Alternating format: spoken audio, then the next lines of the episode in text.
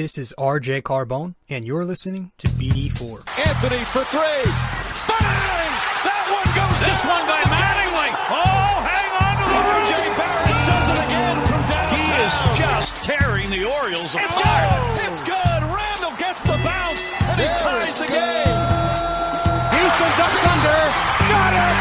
Well, they can't slam. Hudson Wade slammed the other way for Aaron Judge. Penetrates, creates. And showing some dexterity as well with the left hand. Yankees win. The Yankees win.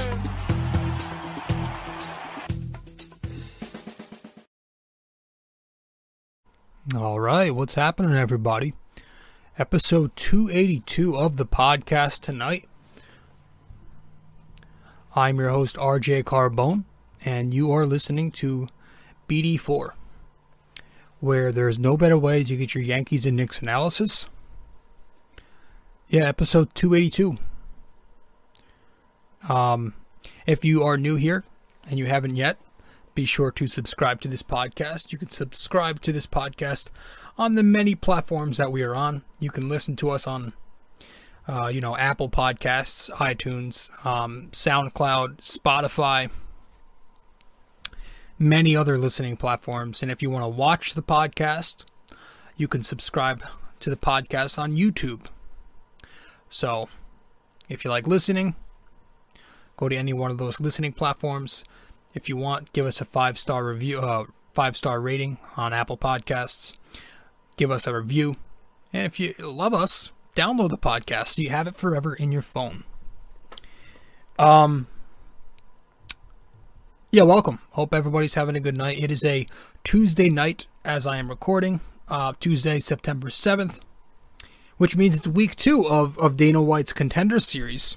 Now, I've been so sidetracked. I've been uh, doing homework, watching the Yankees, and I have the Contender Series on my tablet. Well, I, I did. Um, so I was multitasking, three different things at once, and I hate doing that. So I um I, I can't really focus. So I wasn't really watching the Contender Series tonight. It's on the phone right here. Actually, I'm actually watching it on my phone, but I'm not even paying attention. I, I just I was watching the Yankees lose, and they continued to play miserably. Um, we might take a break from the Yankees tomorrow night. Um, and again, tomorrow night is probably tonight as you are listening to this episode. Um, as in the Blue Jays series, we might skip that and just take a break. Um, no reason, just, just a little overworked here. Um, but as for this episode, episode two eighty-two, we're going to continue to just talk about the upcoming season, um, when it comes to the Knicks. That's what we're doing tonight. Just discussing the, um, kind of a little bit more, continuing what we, uh, where we left off in the, uh, last Knicks episode, which I believe was episode two eighty. Um, this is two eighty-two, just kind of talking more about some certain players and what to expect. So we're going to get into that, but, um, yeah, the, the Contender Series last week was great. I loved it. Uh, record breaking, five guys signed contracts. So, uh, I don't know how many contracts Dana's going to hand out tonight, but I, I'm pretty sure it's not going to be five, but, um, yeah, I wish I I wish I paid more attention to it tonight. I, I didn't get to see much at all, um, but there it seems like it's another good one. Um, we'll see. But I, I did check on, on the, the card this weekend though, because I know last weekend was a good fight card. There's another fight card coming up. We might have a few more before we actually get to the next pay-per-view event, but I'm pretty sure this one coming up is a good one too. Um, it's it's a shame that Darren Till lost. I, I'm a, everybody's a big Darren Till fan. Um, it sucks to see him go down like that, but yeah, I have to check to see who's this Saturday. Um, you know, this Saturday is going to be a tough day. It's uh, I'm pretty sure it's September eleventh on Saturday, but um, yeah, man. Thank you for, for thank you for stopping by, and uh, let's get to it. Let's not waste time. Let's just talk a little bit Knicks, and when we get back from break, we may as well get right into it. So one last time, guys, if you haven't subbed to this podcast, be sure to do that. We do Yankees episodes every series, and we do Knicks episodes every two games when they are in season. Um, and I also recap the Yankees in the blog. Usually I'll do it on, on a nightly basis. This year I've missed a lot of games. I'm doing more series recaps, but I haven't done a, a blog in forever. So I apologize for my absence. Um, same goes for the Knicks. We, we were supposed to do daily recaps on the blog once the season begins then. But um, sub to, to my blog, It's My Opinion. Sub to this podcast, B D four. And if you haven't yet, follow me on social media. You can go ahead and do that too. Um, so we're going to head to break. When we get back, we'll get right to it. Stay with us. You are listening to R J Carbone on B D four. If you haven't yet subscribed to this podcast, you can do that right now. B D four is available on iTunes, Spotify, Google Podcasts, Anchor, and you can also watch it on YouTube.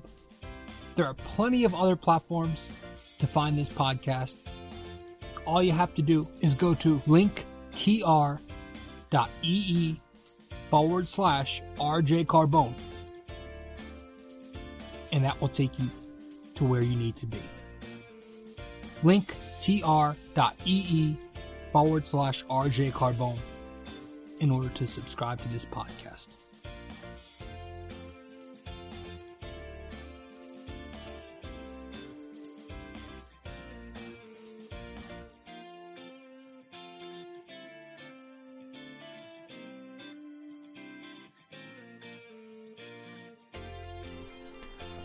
Yeah, no, I was just, um, took about five minutes there to check out the, um, the results here. Dana's announcing the rest of the, uh, or he's announcing who he's handing out contracts to. I'm pretty sure, I don't know, I think he just handed out five again.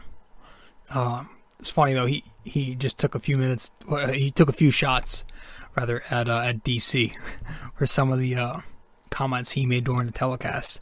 I guess he didn't agree with, but... Um, I'm looking down every couple seconds because I'm just watching the rest of this, but I don't know why, because the sound is off and there are no more fights. It's over, but um, some kid, Oliveira, wonder if there's any relation. He made it. Uh, the first fighter did, Chad something, I forget the kid's name, and a few other guys made it too, so it's always fun watching the Contender Series, man. You, you got a bunch of hungry kids looking for a payday, looking for a U F C contract, so... Um, hopefully next week I can actually watch week three, and um, I'll have more thoughts on you for that. But um, yeah, no, as for this episode two eighty-two, we're talking Knicks, so why waste any more time? Um, and again, a few a few episodes ago, we talked some Knicks. Um, it was like the first episode in a little bit, in a little bit. So just kind of going to continue to where continue to discuss. Uh, what we were discussing the other night, pick up where we left off, maybe touch on a few other things. Not going to be a long episode. I'm hoping it's it's no longer than twenty-five minutes, uh, half an hour maybe.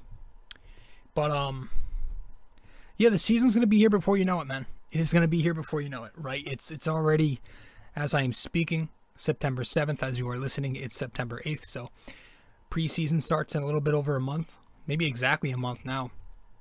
And then later down the line in October, I think the twenty-third, don't quote me on that, that's when the regular season begins.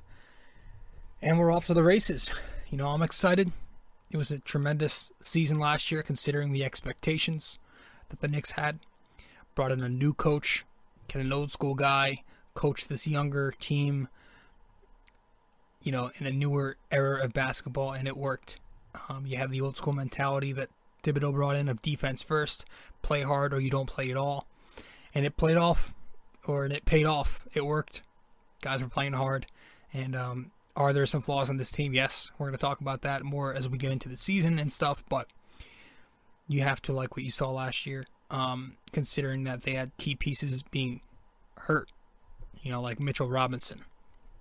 And they were still able to do what they did. And speaking of Robinson, um, we'll start with him really quickly. You know, the Knicks are probably going to try and extend Mitchell Robinson before the deadline. Um, that's probably it. My thought is if they don't do it, if they don't try and extend him and we're approaching the deadline and he still hasn't signed the extension, I'm thinking they're going to try and package him. Or if they do try and extend him and Mitchell Robinson says no, the Knicks probably won't want him to walk for nothing in the offseason next summer. And so they'll probably try to package him as the headliner in some kind of deal, right? You have the thought that, you know, this kid Jericho Sims, who raised a lot of eyebrows in in uh, summer summer league, and obviously you Noel, you just handed him a, he's being paid, he's getting paid. A three-year deal they gave him just last month, playing behind Mitchell Robinson. So you keep that in mind, um, and remember the Knicks. Keep this in mind too. The Knicks could have they they didn't though. They could have made a restrict. They could have made Robinson a restricted free agent, but they didn't do it. They also have the big. They have the money to go big on him if they wanted to. You know, and and you look back. I, I just don't know. I don't feel like he's his future is secure here. Just looking at all the telltale signs, and, and you're also looking back at his career up to this point. Has he progressed in a lot of areas? Yeah, but you look at it closely. Especially when you consider the offensive game. Are they really working to develop his game? Like, are they doing anything to expand his game? Has he been a different player since day one to today? Or does he have the same label, right? He kind of has the same label. And I get the Tiger's never going to change his stripes, but other than maybe screen setting, right? And, and obviously he's cut down on fouls. And he's improved. I'm not saying he's not improved. He's improving. But I'm saying adding some offense, we don't see him working on a post game. We don't see him work on a, a mid-range jumper or that three-point shot, right? We see videos of Mitch screwing around with his handles and crossovers and shooting threes, but never in the game we see that. And I feel like we don't ever see it mentioned in a serious manner with the Knicks. I feel like they're not working at that. They're not working to expand his game and make him better. So yeah, for me, I, I love Mitch. I'm a big Mitch guy. I would go as high as four years, sixty million. That's probably what I'd throw at him. Tops. Anything more than that, I would think about, about you know, packaging him. Obviously, Miles Turner has been a big name. A lot of Knicks fans like him. A lot of the N B A likes him. This is a shot-blocking extraordinaire who's, who's developed a name for himself over the last couple of seasons with Indiana. But how much, it's just going to come down to how much would you be paying, would you be willing, sorry, how much would you be willing, the Knicks that is, to pay a defensive-minded, more traditionally styled big in this era of ball, right? And as for now, both Mitch and Noel are here, obviously, and, you know, it's just... I don't know. I, I don't feel like the Knicks are that serious. I feel like they're more open. I think that's probably the best way to put it. They're open-minded when it comes to Robinson. They're not opposed to making a trade if they have to. Um, but they're also willing to keep him if they can come to an agreement and the negotiations don't get too rough. Excuse me. But yeah, as for right now, both Mitch and, and even Noel are here. Um, and with Mitch just getting out of the walking boot not even two or three weeks ago, they're probably going to ease him into it, right? I expect the first portion of the season to be more fifty-fifty split in between the two's playing time. Um, hopefully, as a, you know, if, if Mitch can stay healthy and as the season progresses, we see him start to take more of the role. But, yeah, once Mitch is, you know, fully healthy, man, I think you got to start him, obviously, and see if you can get him to, to play thirty minutes a game for you. That's, you know, he, he had a big minutes uptick last year when he was healthy. I think he was playing around twenty-eight minutes a night. If you could try to get him to thirty, thirty-three minutes, I don't think, you know, with his frame that he's ever going to log you thirty-five to forty minutes like Thibodeau's doing with Barrett and Randle. That's not who Robinson's going to be. He seems to wear down a little more because he's very thin, real thin, and he's big, tall. But if you can get him playing thirty to thirty-three minutes a night, more on the thirty-three side, I think Mitch will be, a, I think he could be a great big for you, man. I still have so much optimism when it comes to him. I believe in his game. I think he's so much more effective than Noel just because he can move around defensively and guard the perimeter so well, right? He can also navigate that drop defense. He's much better off those ball screens and pick and roll than Noel is. Noel is more of a standstill in the paint guy. Going to put his hands up and get those stationary blocks. And we saw Noel's lack of mobility sort of get exposed in the playoffs uh, this past season, right? Against Atlanta.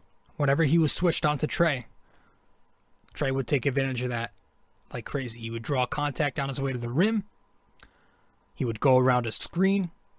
He would just get a shot up on him.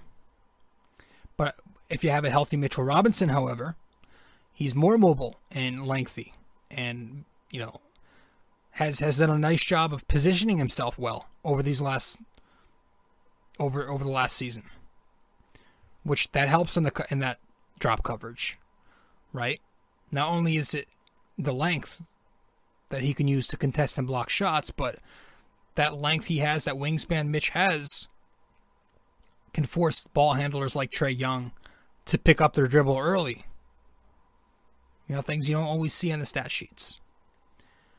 And I, I still do, as much as we talk about and criticize his offensive game, Robinson, I still feel, while not great right now, there's still a ceiling there to where he can one day average close to or at fifteen points per game, given that athleticism and that length. I still think that's it. He's excellent in pick and roll, right? We know his pick and roll game is strong. He can get to the rim easily. He can get around guys, get around other bodies, because he's long and athletic. And we've seen him just kind of bulldoze his way there off the ball sometimes. So I still, th- I still think that now, given he has a point guard to play with, he has a bunch of playmakers, but he's got a good point guard in Kemba Walker to feed him. I think he could eventually get you that fifteen points per game, or at least start his third season, or is it, or will it be his fourth season, with a double double. You know, maybe he could get, if he can crack the double digit point totals on a night to night basis, start going from there, right? So I'm excited for him this season, man. I, I think he'll be motivated. Um, I know he's put on muscle. He put something on Twitter, or somebody did. Uh, I think it was Bondi, that he, um, I think he's two hundred seventy-two pounds. He was listed at two forty last uh, last season. So, he's looking for a payday, man. And my hope is that he remains healthy and he can finally give us those double-double numbers that we're looking for, along with the great defense, and that the Knicks and him can figure out a way to come to uh, an agreement in some kind of deal. Um, again, I would go four years, sixty million dollars. I would be careful going any higher than that. Um, let me do the A A V really quick on that. sixty divided by four, obviously that's fifteen, yeah. Yeah, I wouldn't go any higher than fifteen a year. I mean, you've seen guys like Capella, Williams, and, and the other kid, drawing a blank, getting these big contracts. You figure Mitch right now, with his potential, I, I you know, his first contract, yeah, I wouldn't go higher than that, but I, I would not mind handing him something like that, in that ballpark. So, I'm excited to see what he does. I am. We're going to head to break. When we get back, we'll talk a little more on this team and uh, touch on Kevin Knox for a second. Stay with us. You can follow me on Facebook at r j carbone. You can follow me on Instagram at rob j carbone. And you can follow me on Twitter at n y sports talk r c. And if you want to follow along with the blog that I write, subscribe to It's My Opinion on n y sports talk r c dot wordpress dot com.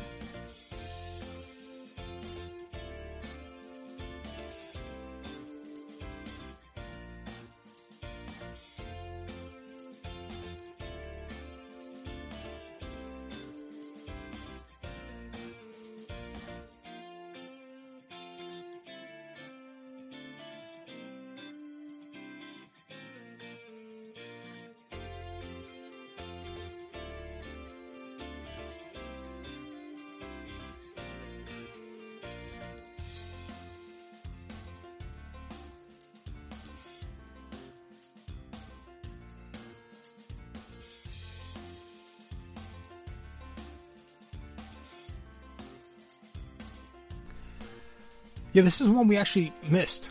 Uh, I meant to get to it, but never did, never could. On um, in episode two eighty, two eighty? Yeah. We never got to it. Um, another guy who could be traded before his contract expires, Kevin Knox.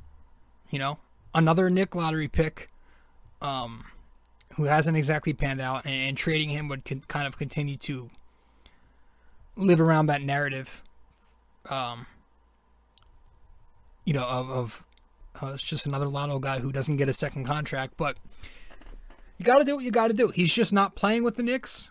He's not getting playing time, and he's not really shown them much when he does get playing time. You know, there was hope that he could be something. Some people are still thinking he is something. It's funny because when he got drafted, I was so excited. I was foolishly giving him labels like Paul George, Kevin Durant. And I wasn't saying that was his ceiling, but I was saying the type of player he could be of that mold.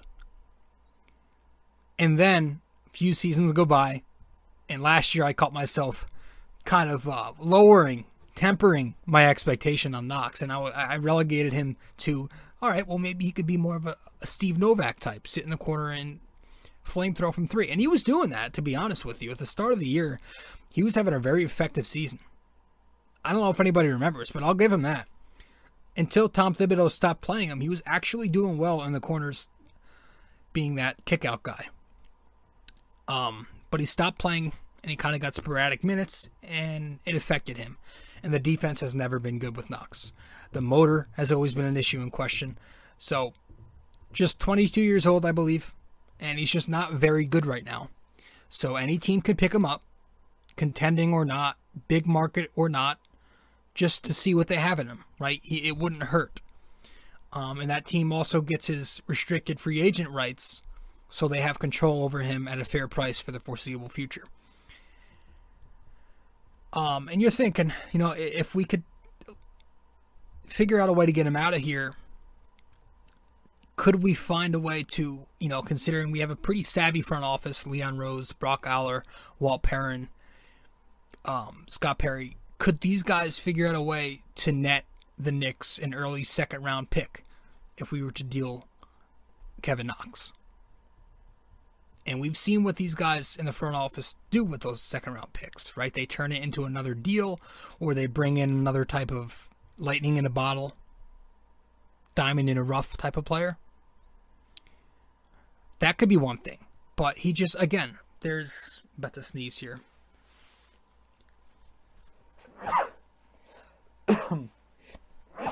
Excuse me. But, as I was saying, there's just no room. It's it's it's just as simple as that. There's just no room for Kevin Knox on this roster. Um, we we've actually seen the experiment playing him at the two. That's a nightmare. He's not quick enough for the three either. He's just not quick enough. His best spot probably is to just play the stretch four. But again, that position's crowded already. Obviously, we've got Julius starting. That's not changing. He was just extended. Obi Toppin. I mean, that's an issue itself. Right? So, you know, you consider Obi Toppin. I mean, had Julius Randle not went off like he did in year one with the Knicks. I'm sorry, I worded that incorrectly. Had Julius Randle went off like he did last year in year one with the Knicks, Obi's not a Knick right now. Obi is playing somewhere else. Simple as that. The reason Obi Toppin was drafted, he was supposed to be Julius's successor. Right, let's be honest. That's why he was drafted. They didn't draft a you know a guy like Obi Toppin in the lottery after a year of tanking and miserable play to just have him sit on the bench the rest of his career and, and be a second string player. No, they drafted him because they thought this guy was going to be their power forward for the foreseeable future. They thought he was going to be the guy. They were planning on kicking Julius to the curb and dealing him at the deadline last season, but obviously that didn't happen. Julius overachieved, and, and that's not even a good word. Julius started playing really well, um, and he's he's our guy now. And as for Obi Toppin, I think the Knicks, I wouldn't trade him. Listen, I was saying last all of last year, trade him, trade him, trade him, trade him. I think you, you have to be smart here, and you try to hang on to him, um, at least for the first half of the season this year, just to try and build some trade value. Right? You never sell low, right? You always hear that. You never want to sell low. So if they can keep him, honestly though, I wouldn't be too mad about keeping Obi for this season either, just the entire season, have him build his trade value, and then you can deal him in the summer. And it would also help, right? Julius had to log so many minutes last year because we didn't have a reliable backup power forward. If Obi Toppin can be something, if he can show that he's improved, right, and we use him more and we can play him more, he starts hitting those spot-up threes, and he continues to show some promise as a roll man and coming off those short rolls from the short corner, throwing those lobs down. And he gets going on the open court, right? Does all the things that we saw him do at Dayton. I know it was weak competition, but the reason he was drafted is because he can do all these types of things. It would be helpful to have someone like that take the burden off of Julius, right? How how fun would that be if Obi Toppin turned out to be pretty decent and we had a nice, reliable role player to back up Julius? And then you have so many options with that. You could net a really good return in the summer if you have Obi go out there and put up a good season. Um, and now we we also talked about on, on in episode two eighty a little bit about Kemba and Fournier, the new arrivals, new weapons here. Their chemistry is good. They played, you know, these are two players from the same team. They didn't play a ton together, but they did play with Boston. Um, and that's always a plus from the start, right? I think they played nine nine games together. But still, it's always a plus from the start to have two guys who have some type of chemistry come in, excuse me, together. And when they were playing with Boston, you, I was watching some film with them, some highlights. It seems like they play off each other pretty well. They know where each other are on the floor. They know where to find each other, off the ball, on the ball. Um, Bullock was a decent cutter, but Fournier can do that. Fournier can cut while playing the one, the two, and he can play a little bit of the three. You know, and, and the Knicks, they're still getting shooting in Fournier. You know, they you know the Knicks love the corner threes. They love corner threes. That was Thibodeau's shot. The Knicks shot a ton of corner threes. Evan Fournier can hit that corner three. Kemba Walker hit the corner three at an average rate last year. I think he was thirty-nine percent from the corner. So you've got four guys now who can run the break in the starting lineup. Kemba, Fournier, R J, and Julius. You're hoping that can get them going more and play at a faster pace. Right? Kemba's ability to draw defenders in to help in penetration opens up those perimeter shooters. And you also have guys like McBride, Grimes, and Rose who can do the same. Play that driving kick game. Just play a little bit of a faster pace. I would like to see that from Tom Thibodeau. Fournier is a good playmaker. You know, I think he'll also well work, uh, work well, excuse me, in pick and roll with Mitchell Robinson. Going to come off D H Os. L cuts when he's at the two. So the, the point guard depth, man, that's one thing that I think is going to be beautiful. It's such a day-night difference last season and this upcoming season in the, in the point guard rotation. Like, Kemba, Rose, that's fire. You have Kemba at the one, Rose at the one to back him up. That's an upgrade from Peyton Rose. And remember, Rose was only here a half a season with the Knicks last year. So you've got a full season of Kemba Walker and Derrick Rose. It's going to be fun at point guard if, if it goes as expected. If they can stay healthy, that's obviously a big risk. It's going to be a lot of load management. Um, maybe you're going to see some some days where Derrick Rose gets spot starts, especially on back-to-backs. But yeah, if, if they stay healthy, I'm excited for the point guard. the point guard's going to be a position where I, I think the Knicks are finally going to have some success. And that's such an important position, right? It's the catalyst on the floor. That's your quarterback. It's your orchestrator. Your point guard plays well. You get a lot of other guys playing well. You always hear about the term making others better. Make your teammates better. That's the point guard's job. And now we have somebody who can actually do that. And Elfrid Payton wasn't just an average point guard. He was a bad point guard for us. So we're going to get a tremendous upgrade there. Does Kemba stay healthy and play up to expectation?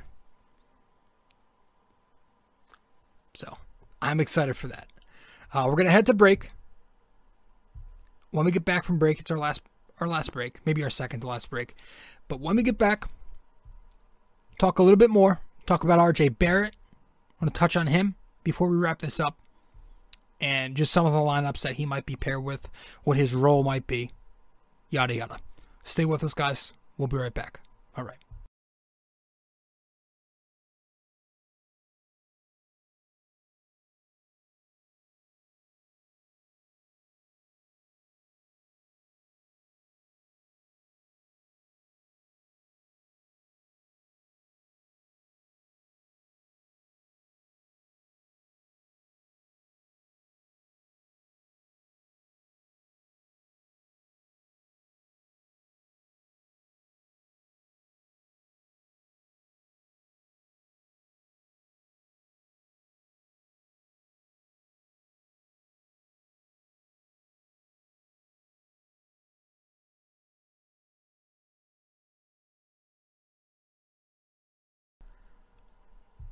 And I don't mean to sound like, you know, the overly optimistic guy now, but I'm also excited for R J year three.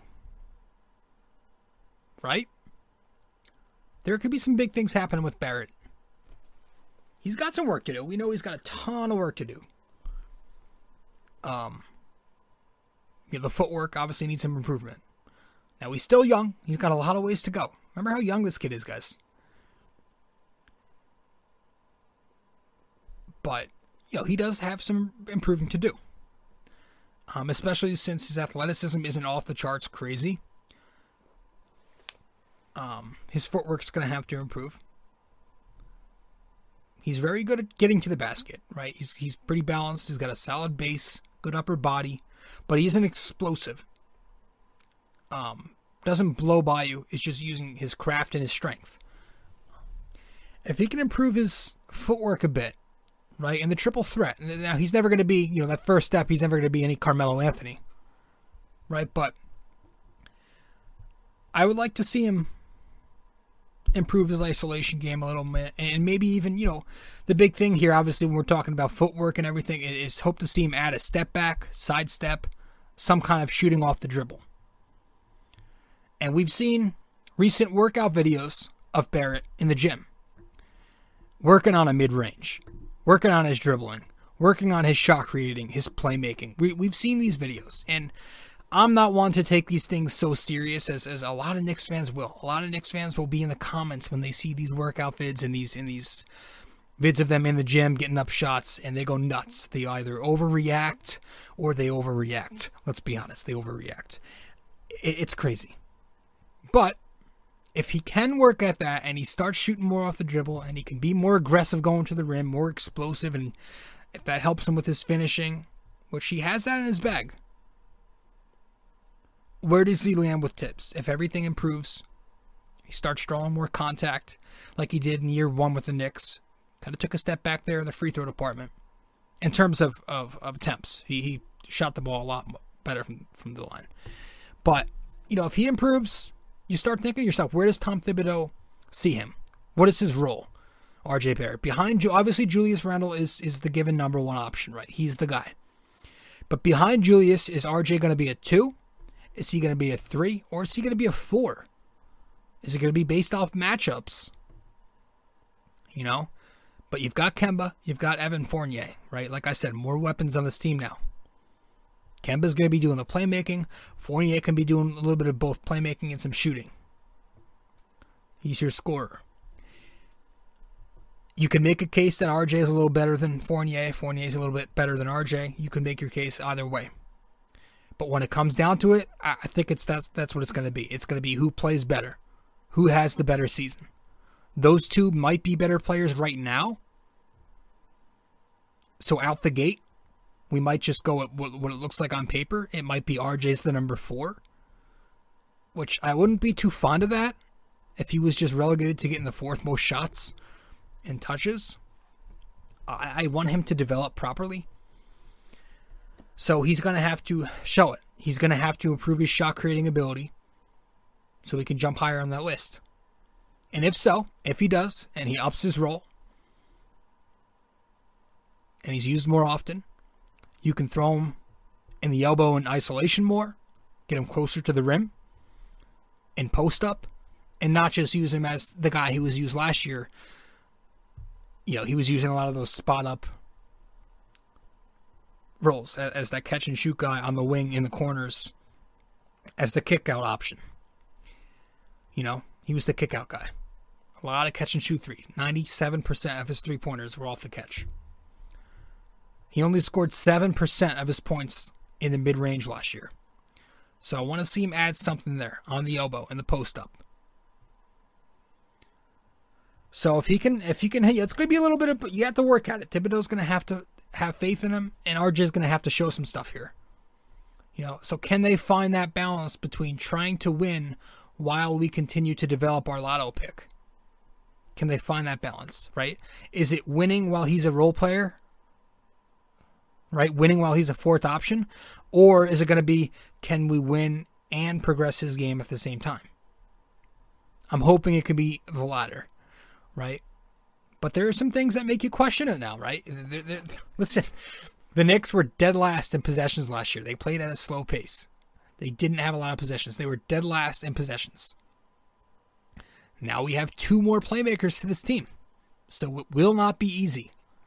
Can Thibodeau find possessions for R J so he can be a top option?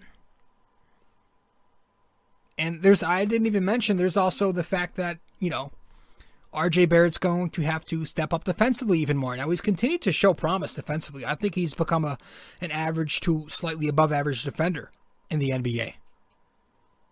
But the Knicks as a whole still might take a, a step back defensively, especially in the starting lineup. Reggie Bullock is gone. Uh, Frank Ntilikina is gone. Kemba and Rose aren't great defenders. They can't get around screens very well. We've seen Rose, you know, have issues also in the playoffs playing defense last year. So who fills that void? And I think R J Barrett's going to have to take it upon himself in the starting lineup to fill that void of defending those scoring wings and those guards. You know, he's going to have to play a lot of that role. I mean, he's the only guy you can think of. You know, there's going to be out the there's going to be a lot of you're going to have to do a lot of team defense, I think, this year, even more so. If the Knicks want to maintain that defense they had last year, that intensity is going to be there, but that just getting stops like they did and, and placing so high in defensive rating, going to have to be a lot of team defense. Going to have to mix and match with a lot of these lineups. You know, you could also get R J Barrett some minutes with the bench, stagger his minutes. You know, Tibbs is not going to do five for five swaps.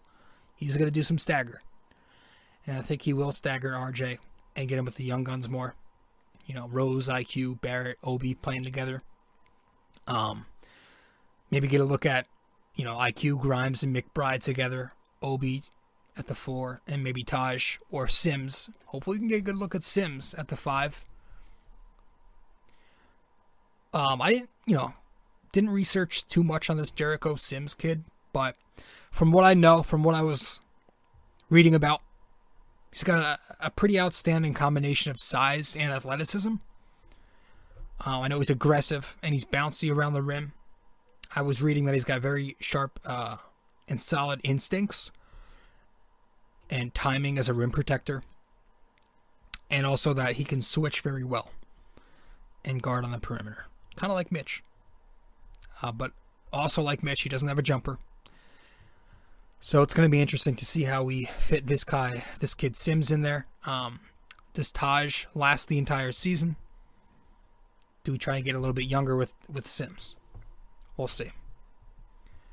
But overall, man, I think that's it. Just, you know, briefly just touching up on a few things and, and talking about what we just did. Um, R J Barrett's role, Mitchell Robinson's future, Kevin Knox's future, Obi Toppin, his role, his future. And uh, I'm excited for the season. So, guys, that's it. Uh, we are actually going to head to break one last time, but when we get back, we'll get to the N Y Y, N Y K question of the day, and we'll wrap this up. Be right back.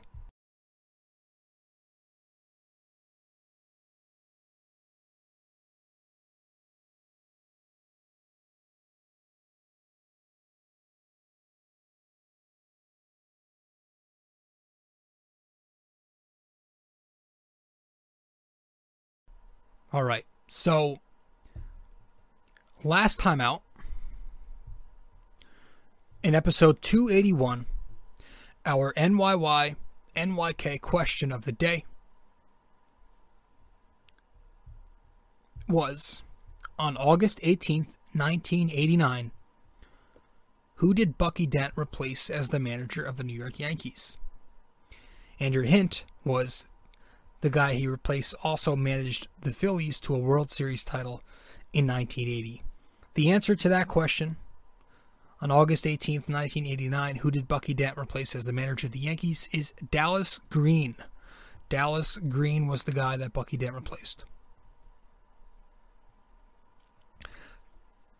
Now this episode, episode two eighty-two, our N Y Y, N Y K question of the day,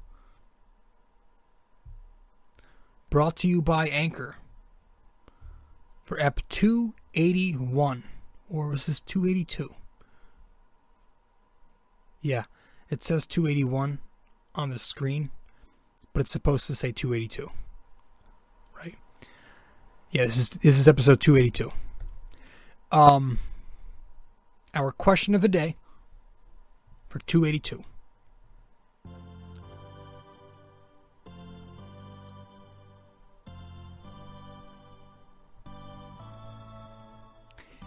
True or false?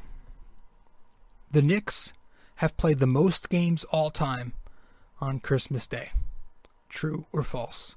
And your hint? They have played in fifty-three Christmas Day games. Is that the most all time? Alright, so let me know the answer to that question, whether that be on Facebook, Instagram, or Twitter.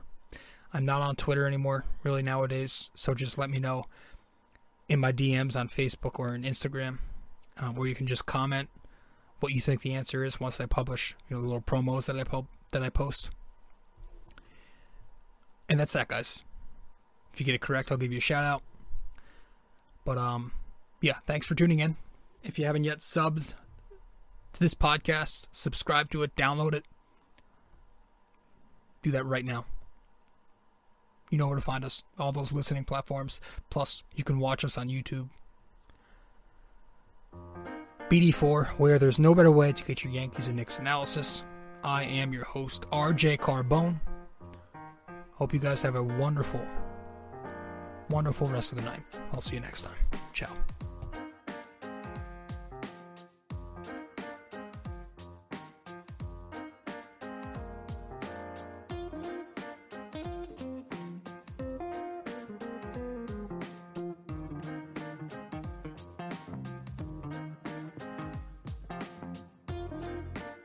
This episode is brought to you by Anchor, podcasting made easy.